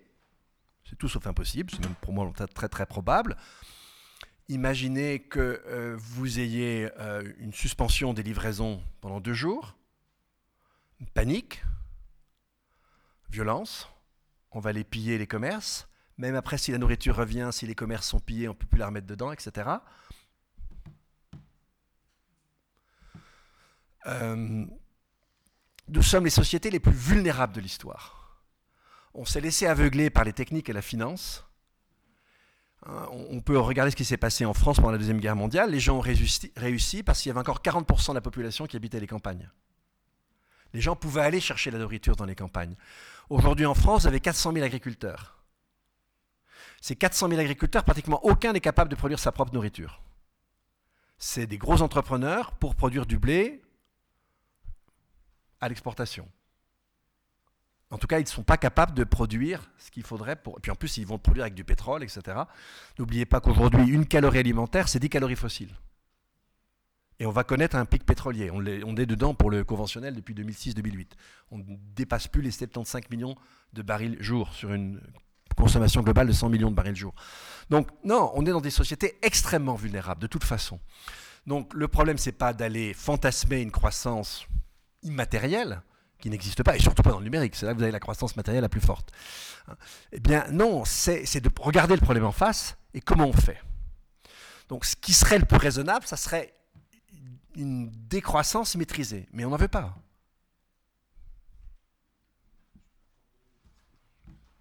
Il y a une autre croissance dont, on n'entend jamais parler dans ces discussions. C'est la croissance de la population. moi, j'ai voyagé pour Nestlé en Inde mm. il y a 30 ans. Mm. C'était pour moi insupportable de, mm. circuler en ville. Aujourd'hui, il n'y a plus 600 millions, il y a 1,3 milliard. Oui, tout à fait. Et un 4 en Chine. Donc, euh, Non, mais c'est clair. Hein, alors, si vous voulez, dans les facteurs de dégradation, euh, si vous regardez climat, etc., le facteur le plus important est le niveau de richesse. Attention, c'est pas pour tout. Hein. Là, le facteur le plus important est le niveau de richesse. C'est très simple à comprendre. Si vous êtes quelqu'un d'Inde ou d'Amérique latine pauvre euh, ou très pauvre, vous allez au plus émettre 300 kg de CO2. Si vous êtes un industriel qui, pour ses affaires, sur son jet privé, sillonne la planète durant le mois, il va être facilement à 200, 300, 300 tonnes d'équivalent carbone, et pas 300 kg. En revanche, que vous soyez riche ou que vous soyez pauvre, vous avez besoin de la même quantité de surface pour vous nourrir, grosso modo. Hein. Et puis même si vous, si vous nourrissez à peine en dessous du seuil de, en dessous des 2000 calories, euh, bah, si vous en mangez 6000 par jour, vous n'allez pas vivre longtemps. Hein. Donc, euh, donc là, euh, si vous voulez, en termes d'impact sur le vivant, la biodiversité, sur les sols, etc., chaque individu qui naît a besoin grosso modo de la même surface pour générer son eau, son air et produire sa nourriture. Donc on a bien ces deux facteurs. Maintenant, la, si vous voulez, le, facteur augmentation de la démographie, les 2 milliards d'individus nouveaux qu'on attend d'ici à 2010, au milieu de, 2010, 2050, excusez-moi, sont pratiquement, vont tous pratiquement naître en Afrique, pas sur les autres continents. Là, le taux de fécondité a, vraiment partout chuté. Il n'y a qu'en Afrique, et là encore en Afrique, ce n'est pas générique, c'est lié évidemment à la pauvreté, et c'est lié au niveau d'éducation d'une famille. Quand une famille est éduquée, vous avez deux enfants. Quand une famille ne l'est pas, vous en avez euh, jusqu'à 6. Et donc on sait très bien ce qu'il faudrait faire. Mais donc, si vous voulez, la démographie est un problème, mais de tous les problèmes, c'est celui qui se solutionne le plus vite. Oui, je sais, je sais. On va rajouter jusqu'en 2010 probablement. On va euh, jusqu'en 2050. Décidément, j'y tiens à mes 2010. On va rajouter jusqu'en 2050, très probablement. On verra bien. Mais l'idée selon laquelle, si vous voulez, à partir de là, on va redescendre, n'est pas une idée euh, idiote, hein, pas du tout. Mais vous avez raison. Ces 2 milliards qui vont venir en plus, ils vont opérer tous les problèmes, évidemment. Ça aussi, c'est un problème. Mais vous ne pouvez pas dire c'est le problème. C'est un des problèmes. Et parmi les problèmes, c'est celui pour lequel la solution est en cours. Voilà, c'est tout ce que je veux dire. Je ne nie pas qu'il y a un problème. Hein, je ne dis pas du tout vous avez tort, vous avez raison, mais simplement, c'est un des aspects et c'est celui qui redescend.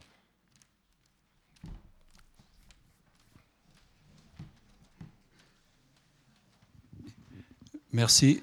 J'aimerais tout d'abord rappeler que les émissions moyennes des Indiens se situent certainement en dessous de 3 tonnes 300 kilos, je disais, hein, là. Pour un pauvre, 300 kilos, pas 3, pas voilà, ça, Je crois que c'est important de le rappeler, parce qu'on focalise toujours sur la Chine et l'Inde, et on ne parle jamais de la des émissions moyennes par habitant. Et ça, ça me paraît vraiment important de revenir toujours à cette mmh. dimension-là. Absolument. Maintenant, j'aimerais revenir sur une autre question. Vous avez parlé de, de la populace, de la plèbe, d'une certaine manière.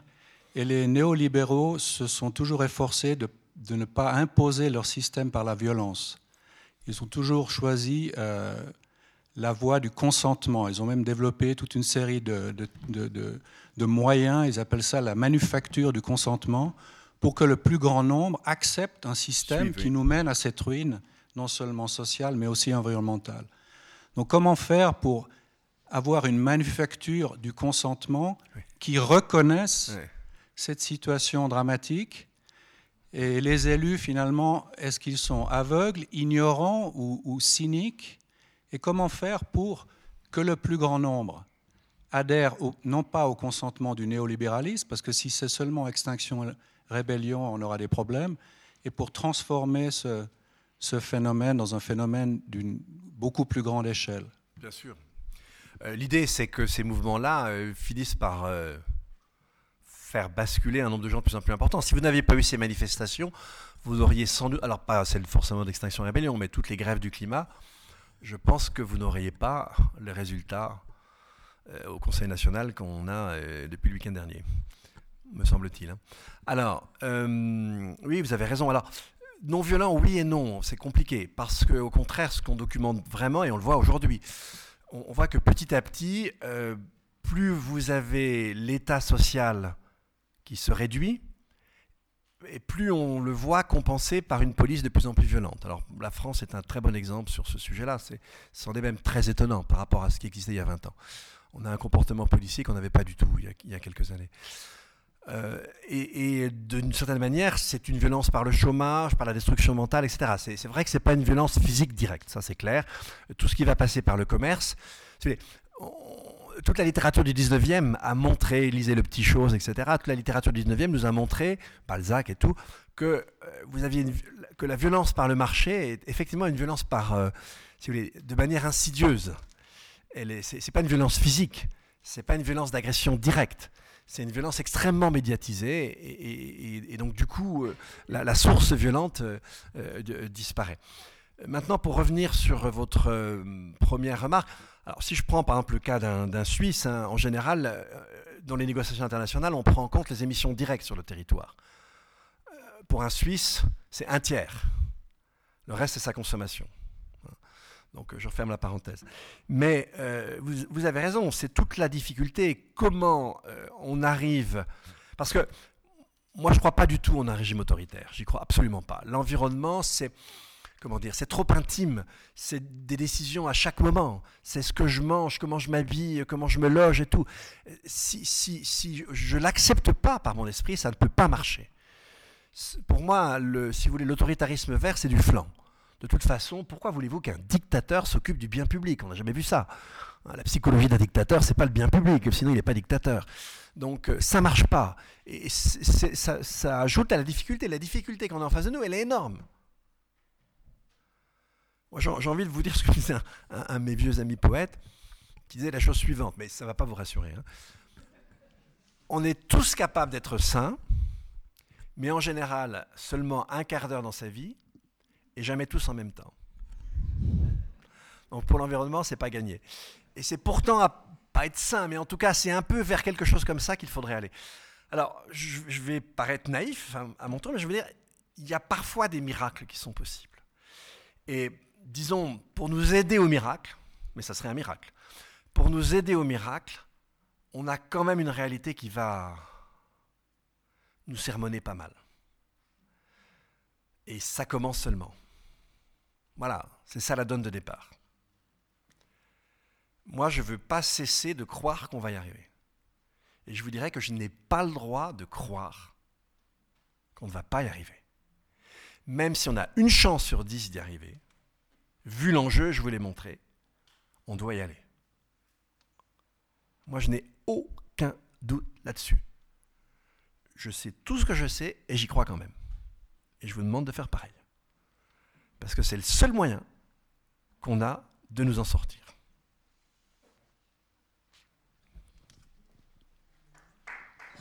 Merci.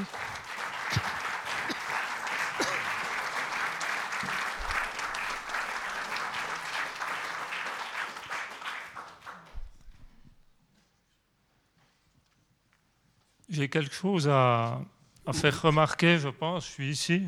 Ah oui, merci. Euh, qui vient d'une conférence qui a eu lieu ici même, il y a 3-4 ans à peu près, par un ingénieur agronome suisse qui opère dans plein de pays du monde, qui, au moyen de techniques d'agriculture bio, certifie des rendements supérieurs en permanence à ceux de l'agriculture conventionnelle, industrielle même, mmh, mmh. et qui disait ceci, qui me paraît une clé, puisque ça prend la démographie en compte. la production agricole mondiale de nourriture est maintenant 2400 calories par personne par jour pour la population de la planète actuelle fois deux. On produit maintenant, aujourd'hui, de quoi nourrir deux fois chacun des individus de la planète. D'où je dire que le problème de la fourniture alimentaire pour 3-4 milliards d'individus de plus est un problème qui n'existe pas en termes de production, mais qui vient du sabotage de la distribution, uniquement, ou à peu près. Alors, c'est une théorie qui date pas d'aujourd'hui. Hein. C'est Amartya Sen qui s'est fait connaître euh, en affirmant ça. En tout cas, moi, le chiffre que j'ai, c'est que la nourriture, il y a un tiers de la nourriture qu'on produit qui est gaspillée. Hein, déjà ça. Maintenant, quand même, il faut qu'on nuance, hein, pour les raisons que j'indiquais tout à l'heure. Si vous voulez, en 2016, c'est pas vieux, 2016. 2016. Mais 2016, on est justement au moment où on va rentrer dans cette spirale avec les années ça commence en 2014, mais ça, va ça devient plus fort après. En 2016, il n'y a plus que 650 millions de personnes qui sont malnutries. Alors faites attention parce qu'autrefois, la FAO avait plusieurs critères. Elle avait un critère, euh, alors les 2000 calories, c'est juste ce qu'il faut pour survivre, mais pas pour travailler. Il faut plus. Et autrefois, la FAO donnait, jusqu'en 2012, elle donnait des statistiques feuilletées plus intéressantes. Et la pression néolibérale a fait qu'on a ramené ça au seuil minimal et on donne que ce chiffre-là. Enfin bon, peu importe. Mais en tout cas, on dénombrait en 2016 plus que 650 millions en chiffre absolu de gens qui souffraient de la faim. On, a, on est à, peu près à 900 millions maintenant. Euh, et, là, c'est pas simplement ce que vous dites qui, était là, qui était là avant. Hein. c'est euh, le fait que effectivement, vous avez par endroits, quand il y a des vagues de chaleur, comme on les connaît, pour les céréales, vous pouvez avoir jusqu'à une baisse de, 40% des rendements. Et, comme vous avez eu en Iran, quand vous avez des inondations complètement gigantesques et qui arrivent au mauvais moment, vous pouvez avoir toute la récolte pour tout un pays qui est pratiquement perdu. Donc euh, euh, ça, c'est des facteurs qu'on n'avait pas. Et souvent, moi j'ai un ami agronome que j'aime beaucoup, puis d'ailleurs son, il s'appelle Dufumier, ça ne s'invente pas pour un agronome, mais il est vraiment très très bon il est toujours d'un optimisme euh, à tout craint. Hein. Bon, mais moi, ce que je vois dans mes indicateurs, c'est que ces choses peuvent devenir plus, plus, plus, plus délicates. En tout cas, jusqu'au jour enfin, en gros, jusqu'à il y a peu, c'était totalement vrai. J'ai peur que ça devienne un peu moins vrai à l'avenir.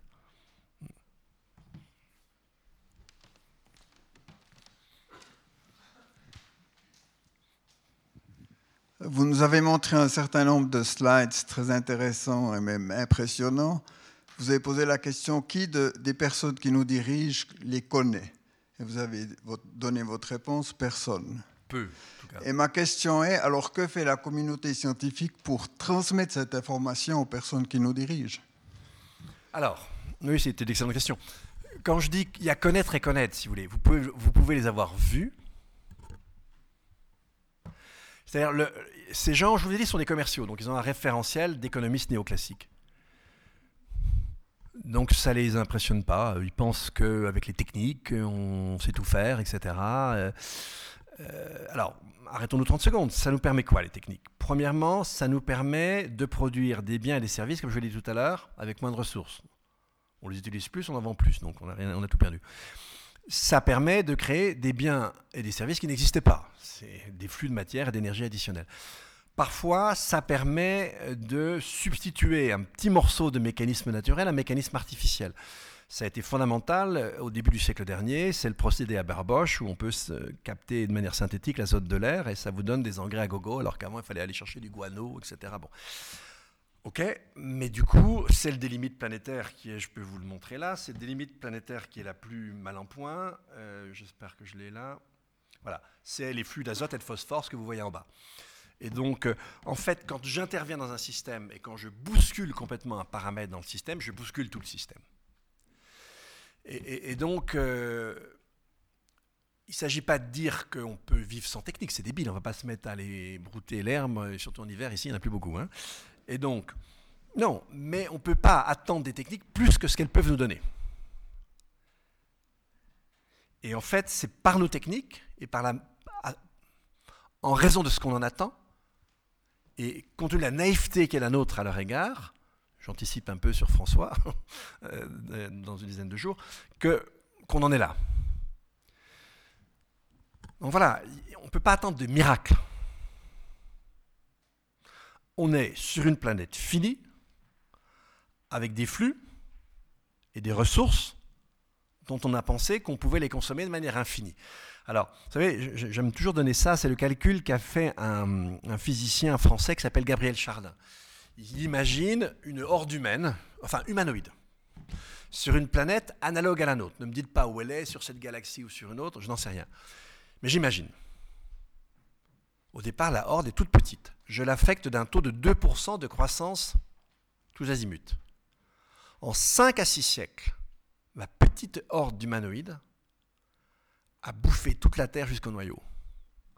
En 5 à 6 000 ans, c'est la magie des exponentielles, en 5 à 6 000 ans, ce qui était autrefois une petite horde, qui maintenant effectivement a une démographie absolument galopante, a détruit l'univers dans un rayon de 10 milliards d'années-lumière. Donc arrêtons les fantasmes. Ça, ça n'existe que chez les économistes néoclassiques.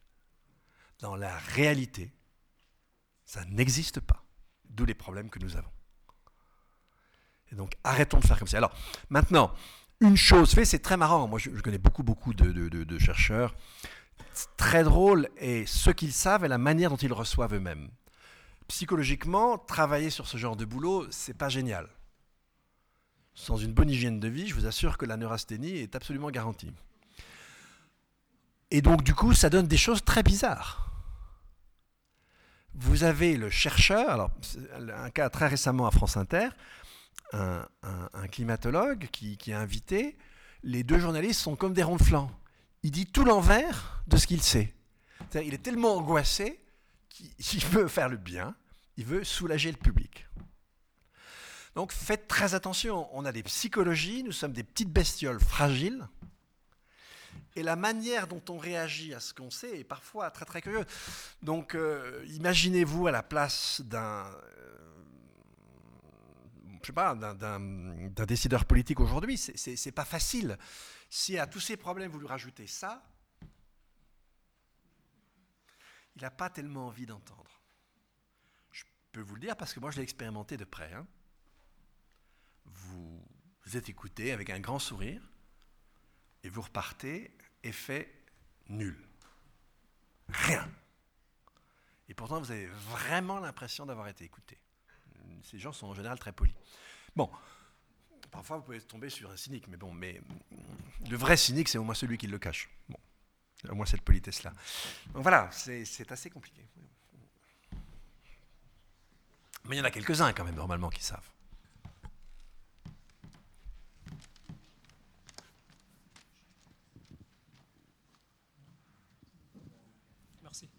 Bonsoir, monsieur. Euh, vous savez qu'aujourd'hui, il y a un grave problème qui concerne la démocratie. Vous avez parlé à ces gouvernements commerçants. Et ce que vous avez dit euh, quand vous avez parlé dans le marché, ce qui concerne dans le rôle, la fonction que l'État doit avoir dans le marché, c'est vrai parce que le gouvernement, par principe, il ne doit pas créer du, travail. Comme dire, il ne doit pas s'occuper de euh, l'économie. Ce sont euh, des entrepreneurs, le privé, l'entreprise, qui doivent créer du travail, de richesse. Et le principe, le gouvernement, il doit veiller que ce marché doit être juste. Et sans oublier, euh, comme dire aussi, et la classe prolétaire, prolétaire comme des ouvriers.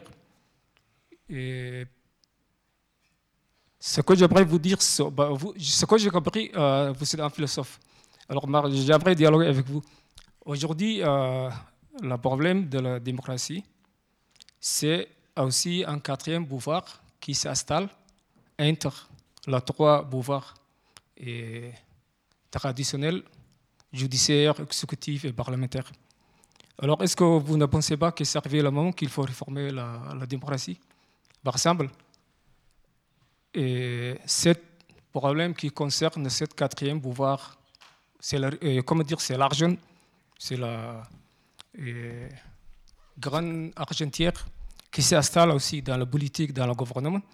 Alors, il y a tout ça, ça s'est fusionné. Comment dire, il y a un gros problème qu'il faut clarifier. Qu'est-ce que vous pensez euh, à ce thème-là?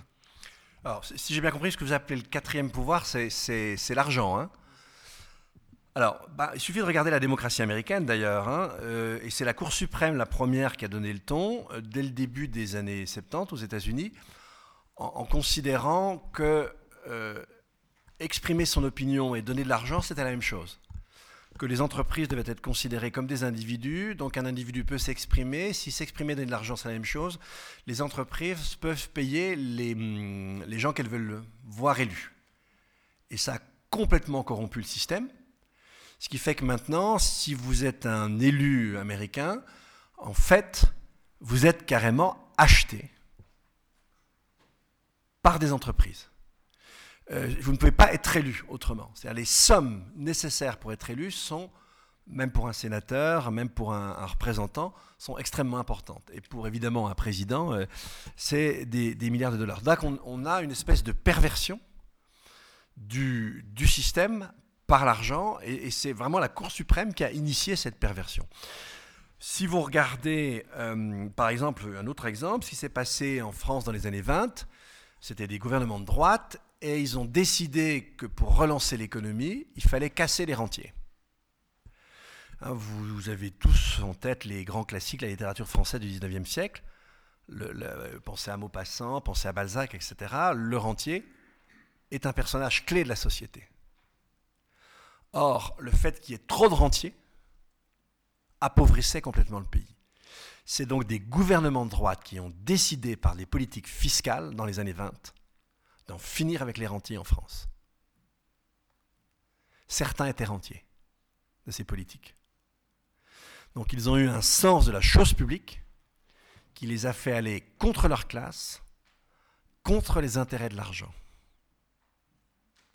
Donc vous voyez que je vous donne ces deux exemples-là pour vous montrer que vous avez le cas d'une démocratie qui s'est laissée corrompre par l'argent, et vous avez un autre cas, un autre moment dans l'histoire, je, je suis là parce que je le connais, il y en a sans doute d'autres, où vous avez une démocratie qui a su aller à l'encontre du pouvoir de l'argent. Si vous prenez par exemple la, réforme en Suisse sur la forêt de la fin, je crois, des années 1880, le, le Parlement qui l'a adopté est un Parlement qui est sans doute allé contre des intérêts extrêmement puissants pour protéger la forêt en Suisse. Donc il arrive parfois qu'une démocratie sait contrer des intérêts extrêmement puissants. On a pas mal d'exemples dans l'histoire.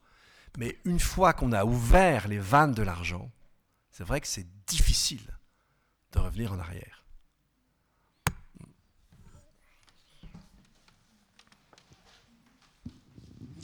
Merci beaucoup pour euh, toutes ces explications. J'aurais une foule de questions. en fait, j'aurais une question très très simple.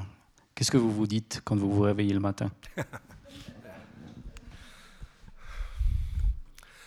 Bah, déjà, il y a la nuit hein, qui a arrangé pas mal de choses. Vous devriez me poser la question qu'est-ce que vous vous dites en vous couchant? Alors, je vous rassure, je dors. J'ai pour habitude de méditer avant de dormir pour faire le vide. Et ça, je crois que chacun de nous, on doit euh, s'imposer cette hygiène mentale. Le monde est devenu extrêmement complexe, pesant, très difficile. Si je me laisse écraser, je suis foutu. Et si je fais l'autruche, je suis aussi foutu. Et les autres avec moi. Ben voilà. Hygiène. Hygiène mentale.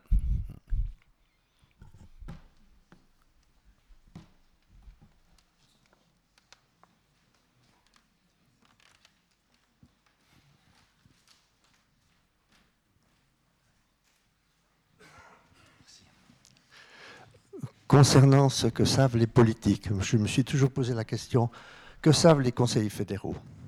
Comment est-ce qu'ils dorment? À quoi ils pensent? À part euh, les différents traités internationaux de commerce? Euh, bon, Madame Somaruga, on l'a entendu plusieurs fois, elle a l'air d'être bien consciente, elle a reçu des jeunes, elle a participé à la manif de Berne récemment. Mais ce qui m'a surpris le plus, ce qui m'a estomaqué, je dirais, c'est une déclaration de Uoli Morer, tout à fait publique. Alors, elle n'a peut-être pas été assez entendue. le 31 juillet, à la veille du 1er août, il a été interrogé à la télévision romande, je crois que c'était le téléjournal, et il a dit La question climatique est une question très grave. Oui, j'ai entendu très ça. grave, vous avez entendu. Oui, j'ai entendu ça. Alors, est-ce que ça entre par une oreille ou ça sort par l'autre? Moi, je pense que si lui a entendu ça, que Mme Sommaruga a entendu ça, j'ai l'impression que les, les sept sont au courant quand même. Seulement, ils ne savent peut-être pas ce qu'il faut faire. Hein. Oui, c'est, franchement, euh, mettez-vous à leur place, ça ne doit pas être simple. Hein. Euh, euh, voilà, c'est certainement pas simple d'être conseiller fédéral ou conseillère fédérale. C'était juste pour tempérer un peu quand oui, oui, tout, à fait, tout, à fait, tout à fait, tout à fait. Oui, alors, moi j'ai vu des cas où je ne peux pas dire qu'ils ne savaient pas. Hein. J'ai vu des cas, j'ai, grâce à Hulot, j'ai été à un moment donné, au moment de la... On a rédigé la, charte constitutionnelle française j'ai fait partie de la commission qui a rédigé cette charte.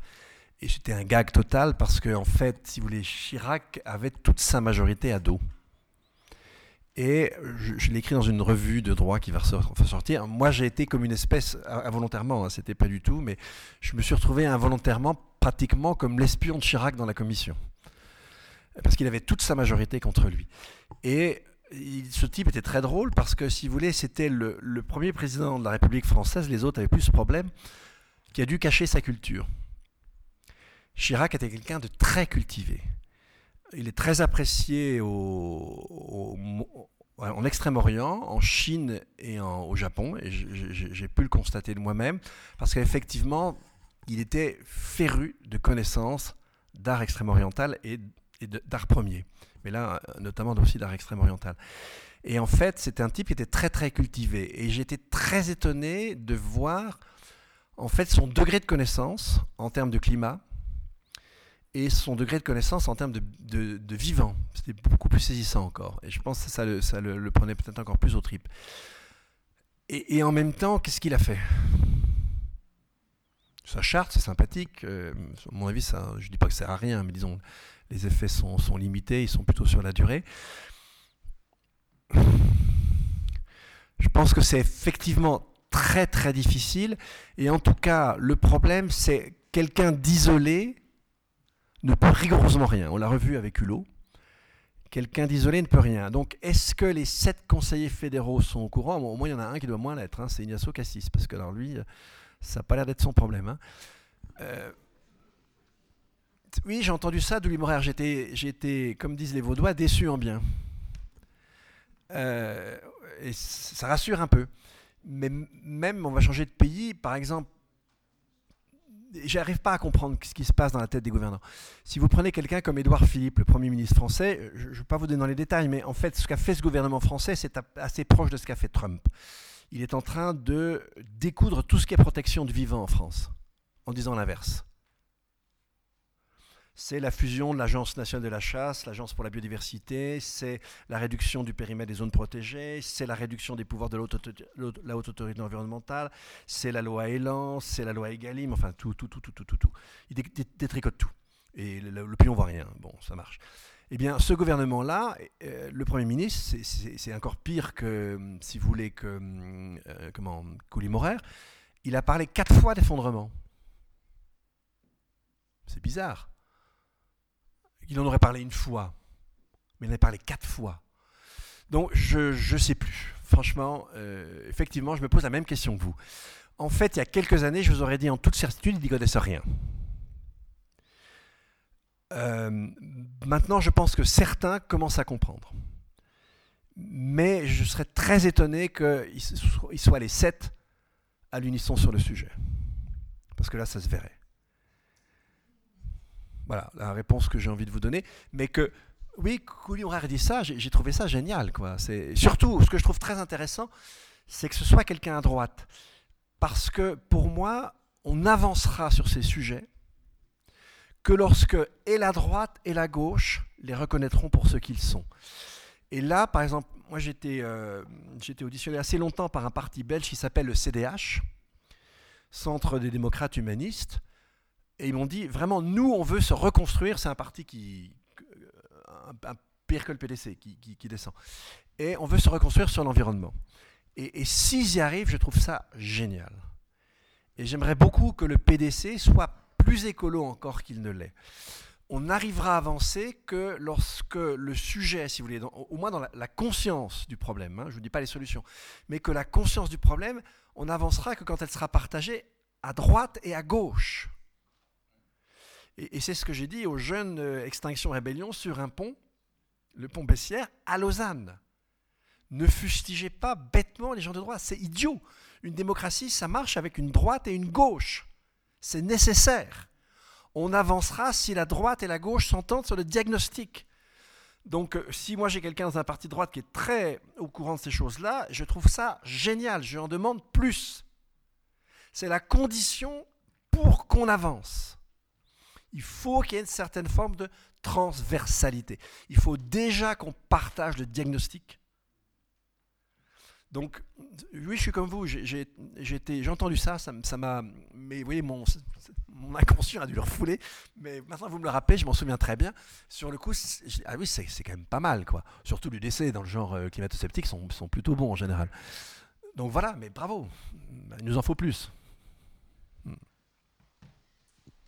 Euh, malheureusement, enfin, vous devez ah partir, du coup, on va cesser ici cette soirée. Je vous remercie, c'était un immense privilège vraiment de vous avoir. Je sais que vous avez à peine posé votre valise, que vous repartez demain. Donc, enfin, vous incarnez. Merci, à tout le monde. merci, vais